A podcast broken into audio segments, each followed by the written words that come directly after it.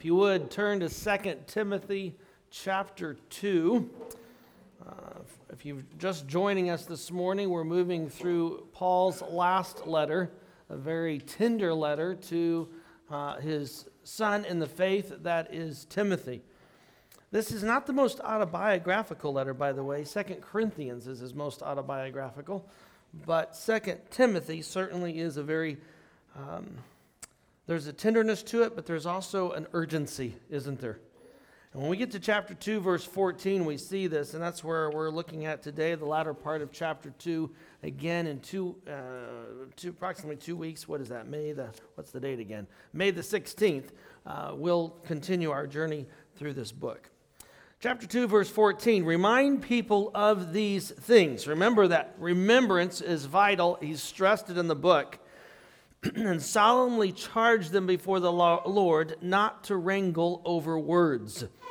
This is of no benefit. In other words, it's useless. It just brings ruin on those who listen.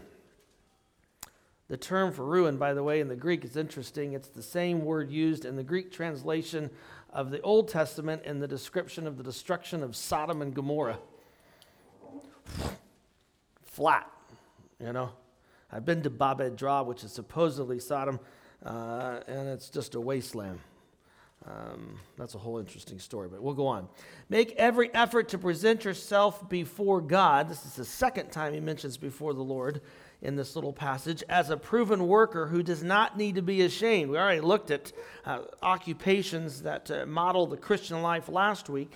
And he brings in the idea of a worker who does not need to be ashamed, teaching the message of truth accurately. But avoid profane chatter because those occupied with it will stray further and further into ungodliness. And their message will spread an affection like gangrene.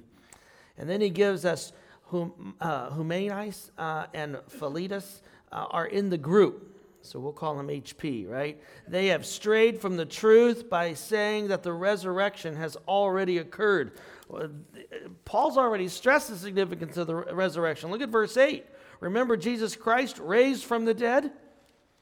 Why would he be stressing this? Because he knows full well that the false teachers that are in the camp, not outside, are saying that Christ didn't raise from the dead. And we know 1 Corinthians 15, if Christ didn't raise from the dead, you know, what are we doing here? Let's just all go. Live life like you want. Forget it. Right? and so they're denying it. He says, however, God's solid foundation remains standing, bearing the seal or, or the uh, indicating ownership. The Lord knows those who are his, and everyone who confesses the name of the Lord must turn away from evil. Now, in a wealthy home, uh, the reason I think he's mentioned wealthy is because uh, you, you know, you've got Wedgwood and Noritake in this house, right? There are gold and silver vessels there's also made of wood and of clay, and some are for honorable use, others are for ignoble use. And, uh, there's uh, pots for toilets, you know. You get the idea. So if someone cleanses himself of such behavior, he will be a vessel, vessel for honorable use, set apart, useful for the master, prepared for every good work. But keep away from youthful passions. Pursue righteousness, faithfulness, love, and peace in company with those who call on the name of the Lord in a pure heart. Reject foolish and ignorant conversations, literally stupid conversations, because you know that they breed infighting. And the Lord slave, it's the first time he uses this of all workers. He's used it of himself, but it's the first time in the pastoral epistles. Must not engage in heated disputes. Be kind towards all, an apt teacher, patient, correcting opponents with gentleness. Perhaps God will grant them repentance and then knowledge of the truth and they will come to their senses and escape, watch this, the devil's trap, where they are held captive to do his will. That tone of urgency comes screaming through the text, doesn't it? Saying, Wake up. It's interesting in the, you can break this section down into two sections. Each section contains three imperatives or three commands. The first is negative, the next command is positive, and the third command is negative. So you're going to see this. There's six commands in this passage. Uh, I love that he's used the image of a soldier already because uh, Paul is acting like commander in chief here through this whole sucker, isn't he? Uh, wake up. So let's look at these. Let's look at the text this morning. Uh, the first portion I've called addressing the false teachers. It's probably not the best nomenclature, but I couldn't think of a, uh, uh, it works. So we'll, we'll, we'll run with it. and the first command we see here in verse 14 is remind people of these things. And scholars debate what are these things? Right? What's he talking about? I think it goes back to verse 8. And what is in verse 8, which I just read earlier? Remember Jesus Christ raised from the dead, a descendant of David. Such is my gospel. That's what I'm calling you to remember. These are the things. Hold fast to what I've given you, right? Traditions, traditions, right? Fiddler on the roof. Here it is. That was supposed to be Fiddler on the roof. Anyway. Right? and by the way, there's a tone, uh, it, it's laced with teaching rhetoric. So, in other words, you're, you're to be doing this. I've instructed you. And he's already talked to Timothy about this. We saw this in 1 Timothy 6. So this is not foreign to Timothy. It's not all of a sudden, he, he's not realized he's supposed to be doing certain things. In your notes, I mention this before God, which occurs twice. See this? It's found here in verse 14, before the Lord, and then in verse 15, he says, in uh, before God again, or you could say in God's sight or presence. It's not the first time Paul's talked about your, your work needs to be before the Lord. What does that mean? What does that imply before the Lord? Help me out this morning. I think you've had enough coffee. Gail, we make enough coffee? I think we made enough coffee. All right, good. in the presence of God, what, what's that mean? If you're to work in the presence of God, He's watching. He's watching. There's an accountability. Yeah. There's also a need for transparency. You can't hide it from the Lord. All right? Uh, the motives, all of that, the Lord's going to ascertain. Right? So Paul's saying, Timothy, what you do, take heed. Kind of reminds me of Mary and Martha. How do you love the Lord your God with all your heart, soul, mind, and strength? We've talked about this text, Luke chapter 10, what Martha was doing was great, but the heart, the motives were not correct. So uh, it's a good test for all of us, isn't it? Why are you doing what you're doing? So people praise you? Careful. Or so you feel good? Or is it for God's glory? Mm, I'm starting to meddle, so we'll move on. But it's certainly in God's presence, right? And notice the command with this about uh, reminding them is so that you're not wrangling over words. In other words, not quarreling. Uh, and, and, there's two reasons he says this. Number one, the rhetoric is of no value. Uh, there's a world, there's a world of, of individuals going to hell, and you're concerned about this, and you're, you're creating a havoc within the church, and the rhetoric, rhetoric, as we mentioned, can ruin lives. He's going to use a medical image in a minute, and that's gangrene. But we see there, and I mentioned this in your notes, the significance. Knight, in his commentary, makes a very good point, and this is that large paragraph under command number one. He says, Paul is referring to the kind of serious dispute about the meaning and significance of words relating to the Christian faith. We're not dealing with the color of carpet in the sanctuary. That's not what he's talking about. and this passage indicates that they are straying from the truth and saying the resurrection has not taken place. Be very careful. I came from an environment where I had some colleagues that, my opinion, and forgive me, some of you know that background, you may disagree, but I, I believe they were wrangling over words. And I had students coming to me saying, I'm not sure Christ rose from the dead. Where are they getting that? You realize that this postmodern hermeneutic was seeping in, and, and, and we were discussing what does justification mean. And all of a sudden, things started to unravel. You're going, no, no, no, no, no, no, no, no, no. This is, in fact, this text became the mantra for some of us in the, in the, in the department. We're going, what? Look at this. This is what we're doing. And we're, we're, we're seeing the destruction of those that we're responsible for. So be very careful. This isn't something that just happens in 2,000 years ago. It happens today. Just go to the Barnes and Noble. Do they still exist? I don't know. Go to Barnes and Noble or Books a Million. Go to the Christian section. Look at some of the stuff that's being written. Oh, it's horrific. I had a, a very gracious professor many, many years ago, and he never said ill of anyone. And, and a particular book was mentioned, a popular book that was just creating real havoc in the church at large. And he said, You know, those books are great. They're good for starting fires.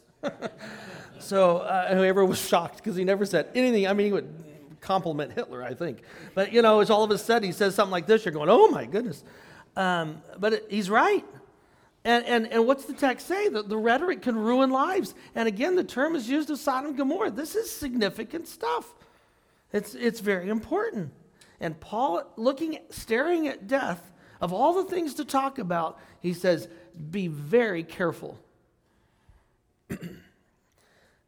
um, so what? You can define what supralapsarian means, and you can tell us all the stages of dispensationalism or wax eloquent on covenant theology. Yay for you. But be very careful, right? Uh, be very careful wrangling over words and, and the danger here. And that's, that's the issue here with the, the false teachers. Secondly, second command. He says, make every effort to present yourself before God as a proven worker. In other words, present your body as a living sacrifice. Right? I mean, that's Romans 12. It's, it's what's being echoed. as I mentioned in your notes, the call to avoid shameful, inaccurate speech serves as a stark contrast with the false teachers. Their rhetoric was inadequate, it was deceptive, intentionally so, and destructive. It shouldn't surprise us, right? Whose snare are they caught in? Verse 26. Whose, whose snare? What's the text say? Satan, and, and what's Satan in the business of doing? Destroying, especially the gospel. Right? Especially the gospel. uh, Second Corinthians, keep your finger here and turn. There, there's a text I want you to see. Second Corinthians chapter 2. Paul understood this. In 2 Corinthians 2, verse 17, he says, For we are not like so many other hucksters who peddle the word of God for profit, but we're speaking in Christ before God as persons of sincerity, as persons sent from God. Right? He says, We are transparent. Even modern management knows that that's vital. Read Jim Collins' works. All right, Peter's works on the importance of transparency in the workplace, CEOs, etc. That's gotten us in uh, the worst are sins that are kept secret. Look out. Second Corinthians chapter 4. Just turn over another chapter, you, or a couple chapters. I want you to see this. Second Corinthians 4 2. But we have rejected shameful hidden deeds, not behaving with deceptiveness or distorting the word of God but by open proclamation of the truth, we commend ourselves to everyone's conscience before God. It's interesting when Peter writes his second epistle on his deathbed, Second Peter stresses the importance of tradition, the Word of God, and, and, and he highlights the sincerity and openness in which they've communicated that truth. And that you see that here, don't you? And, and Paul's saying in the second command, you need to make every effort. Unlike those, the false teachers, don't get tangled in that mess. Secondly, you need to make every effort to, to show that you are a proven worker. And third, you need to avoid, avoid profane chatter. This type of speech, as I mentioned in your notes, is secular, and it's clear from the text it opposes God. Uh, Towner in his commentary says the point is that the heretical nonsense threatens to bring the teaching of the church down to the level of base human teaching. Be very careful. And he then, Paul says, here's why. Number one, it leads to ungodliness, this profane chatter that you're getting caught into. And secondly, it spreads to the point, uses the term gangrene, to destroy the entire body. How is that possible? How is it possible that profane chatter can lead to ungodliness and spread to the point of destroying the entire body? Help us out. Give me an example. Or how can that be? Gossip? Yeah. Of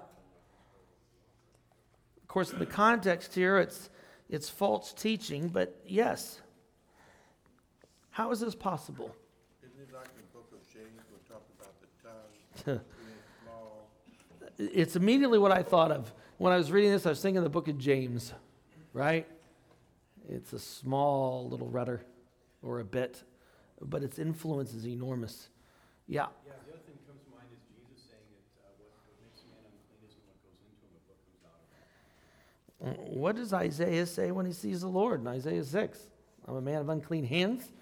No, it goes for the lips. Right? I know, too convicting. It leads to ungodliness, this profane chatter, this wrangling over words, and it can uh, spread to the point of destroying the entire body. You know, I think Satan loves nothing more than to get a Christian into a apologetic debate. Careful.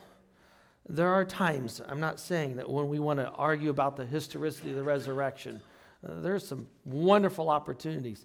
But at the same time, be careful not throwing pearls before swine. There's sometimes to say, well, we agree to disagree, or um, we're going to disagree on this issue. Because uh, that's, that's what they want. They want to pick a fight verbally, and they want to suck you in. And the next thing you know, you spend all this time and energy, and, and that's the very thing that's happening here. You don't want this to happen. Um, better to kick the dust off the sandals and move forward. Um, yes.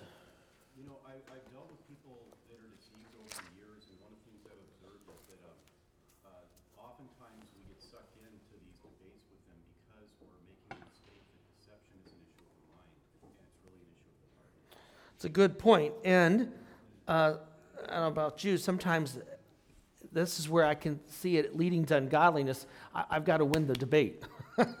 so pride kicks in, and I, am like, okay, fine. All right, let's, let's talk about it. One QS 911, you know, blah, blah, blah. And the next thing you know, you're, whoa, whoa, that's, I just fell right into this trap. And, and I think that's a little of what Paul's saying here. He summarizes this whole section in verse 19, which is intriguing to me, going back to 2 Timothy 2, and by mentioning the Lord knows those who are his. This is from Numbers. And you know what the text is, the passage in Numbers, the context? It's Korah's rebellion. Remember what happened there? God strikes him. Remember that? Because Korah and company went after God's leaders and they wrangled over words, and there was an issue of who you're going to follow. And, and the Lord knows who are his. Everyone who confesses the name of the Lord must turn away from evil. Be very careful, he says. Questions on this section? That's the false teachers. Certainly, he's addressing Timothy in the process. Yes, Pete.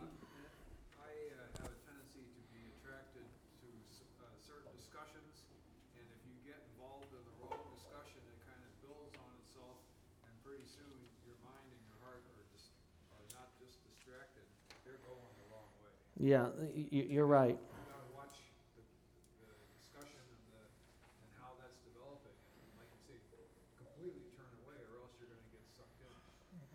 My blood pressure could go up real fast, yes. yes, um, Bill. I get caught in the same thing, and what I, what I try to do is ask myself is, is this conversation out of love and concern for this person? Where, where am I going to getting them the truth? And I, I just love to win theological arguments too. It's such an ego but it's really all about the other person. If you, mm-hmm. how can we love them? Yep, and, and that's why Paul's saying, listen, void it. Don't do it. Void the profane chatter. Well, he takes this final section, and again, we have three commands. But before he launches into those three commands, notice what he says about the wealthy home. He says, they're not only gold and silver vessels. He uses the household imagery.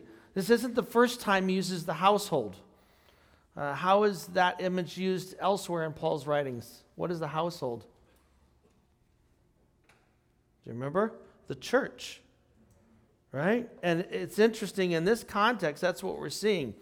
I brought it, I don't usually do visuals, but I have one today. I want to show you something. This is a vessel. Any ideas how old it is? It's 2,000 years old. It's time of Christ. Does anyone know what the vessel is? Buy, uh, buy a candy bar. It's a pot, what, what kind of a pot? Uh, it's used for cooking. This is a cooking pot from time of Jesus. It's ceramic. It's, it's, uh, it's not stone, so it's unclean vessel, uh, easily disposed of. Thankfully, this one wasn't. But, uh, and we know it's Herodian because it has the lines across it, etc. But Jesus says, listen, you all are vessels. Some are gold and silver, and others are cheap, you know, uh, corn, what do you call it, Cornwell, or I don't know, uh, cheaper of pottery. But yeah, Corelle, that's the word I'm looking for. I'll just stick that right there. He says, Some of you are that. And he says, Listen, um, you need to be useful for the cause of Christ. I love the word pictures Paul is using. And here's another example. And he says, then, as he, he's talking about these vessels, and you can see the imagery there, and again, he's looking for usefulness. He's looking for one who produces good works. And by the way, that's what we see in Ephesians 2:10. Why were you saved? For the purpose of good works, for the purpose of glorifying God. So then he says in verse 22, we see the first of the three commands, and again it's negative, then it goes to positive, negative. The first of these, in a negative uh, sense, is keep yourself from youthful passions. Now, I don't know about you, but I always think, oh, that's, he's talking about sexual. That's not the context here at all. That's not the context at all. And go, whoa, what do you mean by that? Because what's he dealing with? And I, I mentioned this in your notes. This doesn't seem to be the focus. Rather, I said, as I mentioned there in your notes, based on the context, these useful passions pertain to the temperament and judgment. Um, one who's making rash acts without thought of the consequences, tendencies to hurt from tradition to the novel. Every year there's a, a, huge conference called the Evangelical Theological Society. Oh, there's about 3,000 who will attend, 2,500, 3,000. It's scholars from all over the world.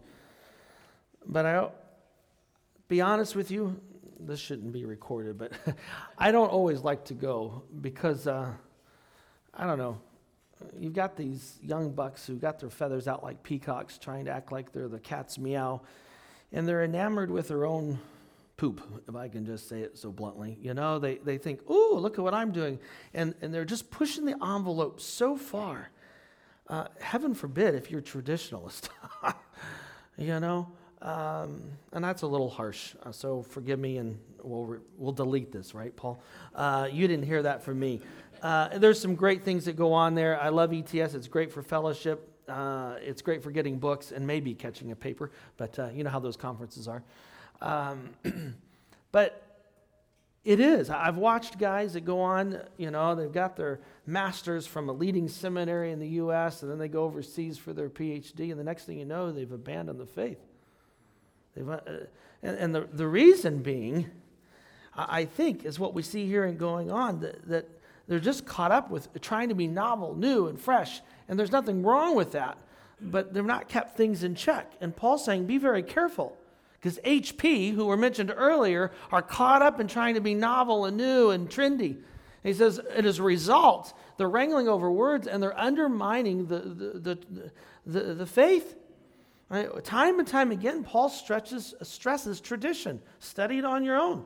Look how many times he stresses it. Right?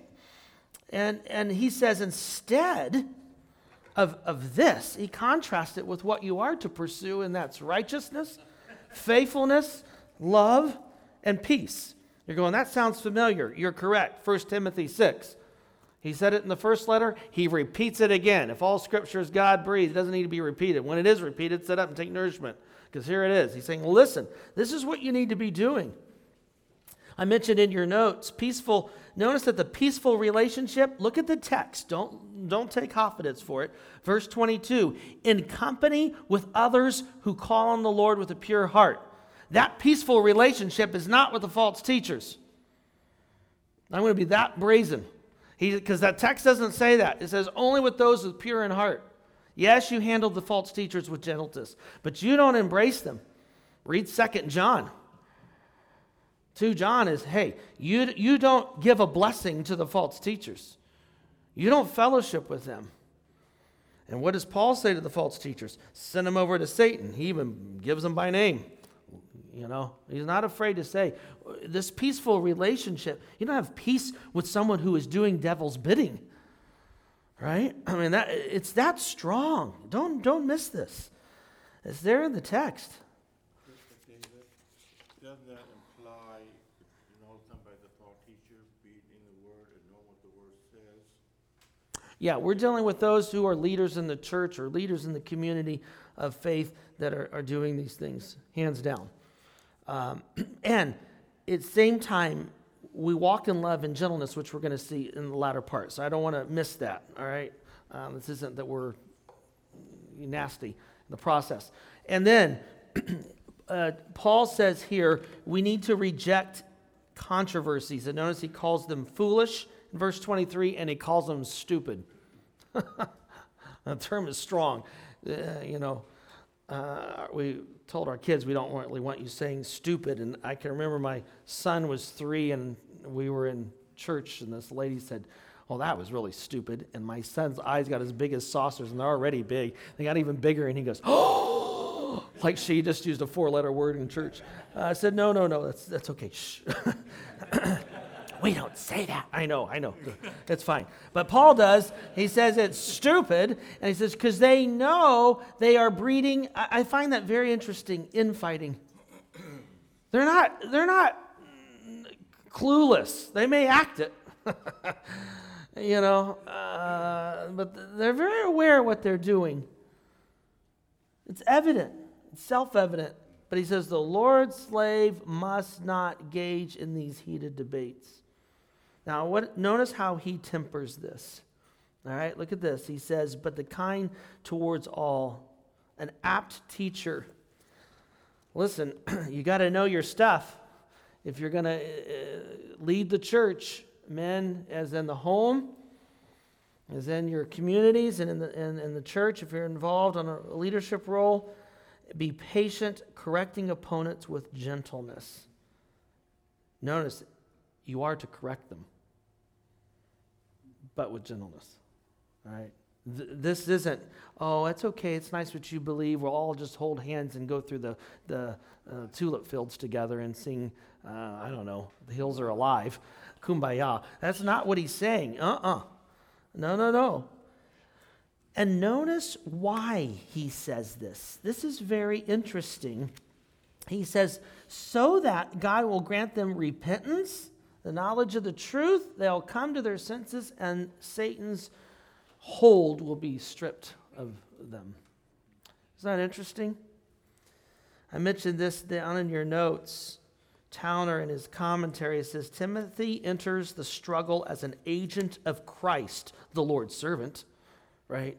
To face the agent of the devil, false teachers under his thrall and his service.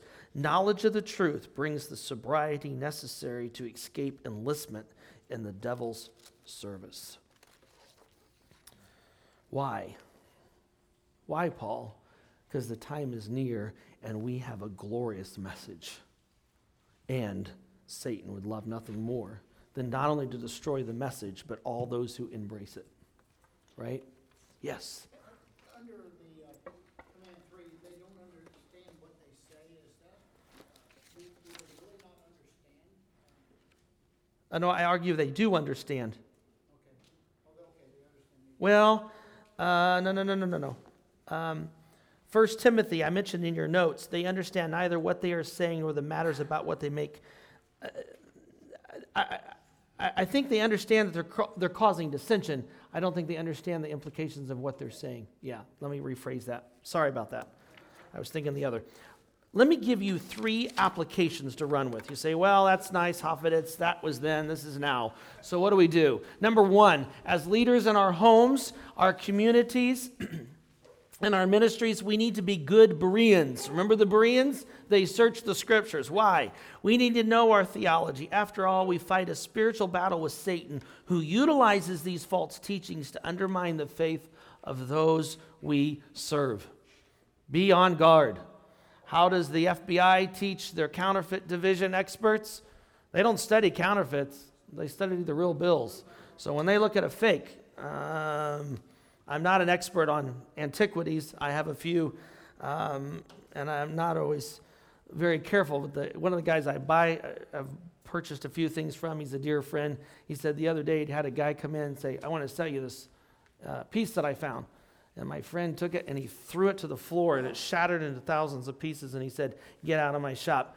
And I said, "Uh, "Did you really know it was a fake that quick?" He said, "No, but I thought for sh- I thought it was, but I didn't know." But I said, "Oh my goodness!" It's well, I'd have paid for it if it was real, but it wasn't. So, like, oh my goodness. But but he handles real things all the time. So if you pick it up, you're going, "No, that that isn't right. That that's not real." And boom. Well, the same in the Christian life. Philippians chapter one. Turn there briefly. Uh, don't do that to my pot today, please. or you'll do what he said, and that's pay for it, right? Philippians chapter 1. Oh, dear. Verses uh, 9 through 11. I just want you to see this. What does Paul pray for the church at Philippi? And this is a great church, they have a good relationship. He says, I pray that your love may abound even more and more in knowledge and every kind of insight, so that you can decide what is best and thus be sincere and blameless for the day of Christ, filled with the fruit of righteousness that comes through Jesus Christ. And look at Paul's letters. What does he do time and time again? He deals with doctrine and then duty.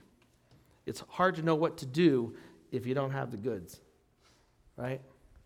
Doctrine and then duty. And then, second, repentance uh, and, and uh, well, I see the notes, and coming back to one's senses is possible. I think there's hope here. HP aren't doomed forever. That's even in the context. There's possibility for them. But as leaders, our demeanors and our rhetoric play key roles in this process of restoration. I must confess, I've not always been the best in this realm. Uh, you know, when I have students that are abandoning the faith and I see what's happening, it ticks me off real fast. All right, I'll be honest. And it's like, you know, you know better what you're doing. You have a PhD in this. Don't tell me you, you, you're clueless as to the damage you're creating. Chapter 4, verse 11. Paul says to Timothy, Command and teach these things. Let no one look down on you because you are young. But set an example for the believers. Watch this in your speech, your conduct, your love, your faithfulness, and your purity. Until I come, give attention to the public reading of Scripture, to exhortation, to teaching. Do not neglect the spiritual gifts you have. Take pains with the things, be absorbed. Verse 16 Be conscientious about how you live and what you teach.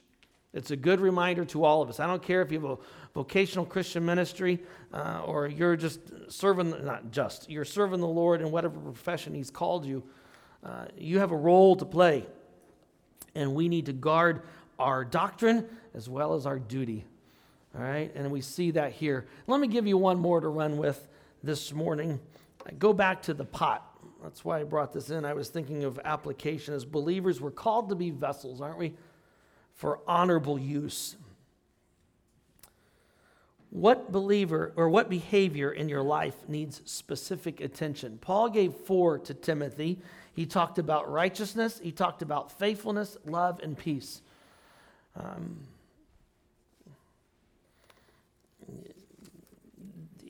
I've given you several texts. Let's, we have some time, so let's look at them. Uh, the first of these for righteousness, turn to 1 Peter. And I challenge you to take one of these areas, just one, and commit the verse to memory. I've even selected shorter verses. uh, 1 Peter 2 24. He himself bore our sins in his body on the cross that we may cease from sinning and live for righteousness. There it is. Purity in our lives. Maybe it's an issue of faithfulness. Psalm 119. Would someone turn there and read that? And if someone would turn to the next two texts, I'll have guys read these. But righteousness, of course, is dealing with purity, uh, holiness, faithfulness at the task at hand. Psalm 119, verse 30. Someone have that text to read for us? I have chosen a life of faithfulness. I have set your regulations in front of me. Yeah. Psalm 119, and by the way, is in the whole context about the Word of God. Right? And treasuring it, savoring it.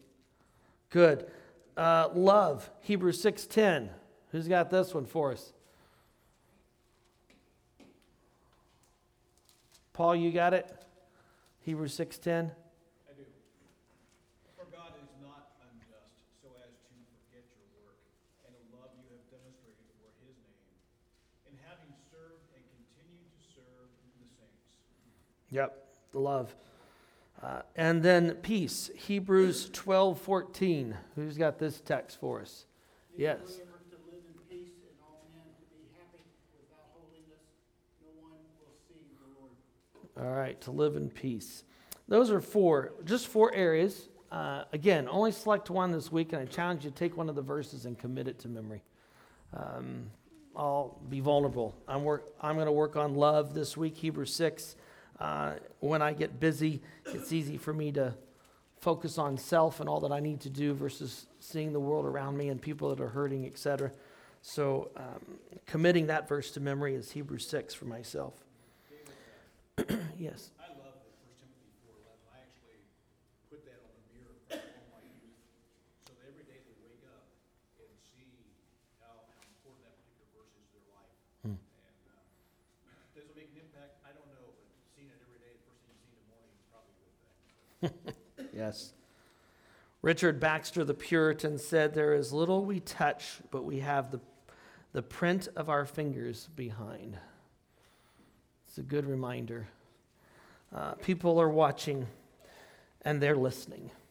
And our demeanors, our rhetoric needs to be that which is before our God, right? As Paul says to Timothy. Father, we did a little bit of a blitzkrieg through uh, a very significant text. But the truths are there, and it's a reminder that how we live our lives and how we use our tongue can be used in a mighty way for your glory, or it can do Satan's bidding. And Father, as followers of your Son, Jesus Christ, we pray, Lord, that you would help us to be a good slave, a good worker, an excellent vessel that gives you glory, honor, and praise. We thank you. Be with these men today and this week. Guide them. Thank you for their faithfulness to you.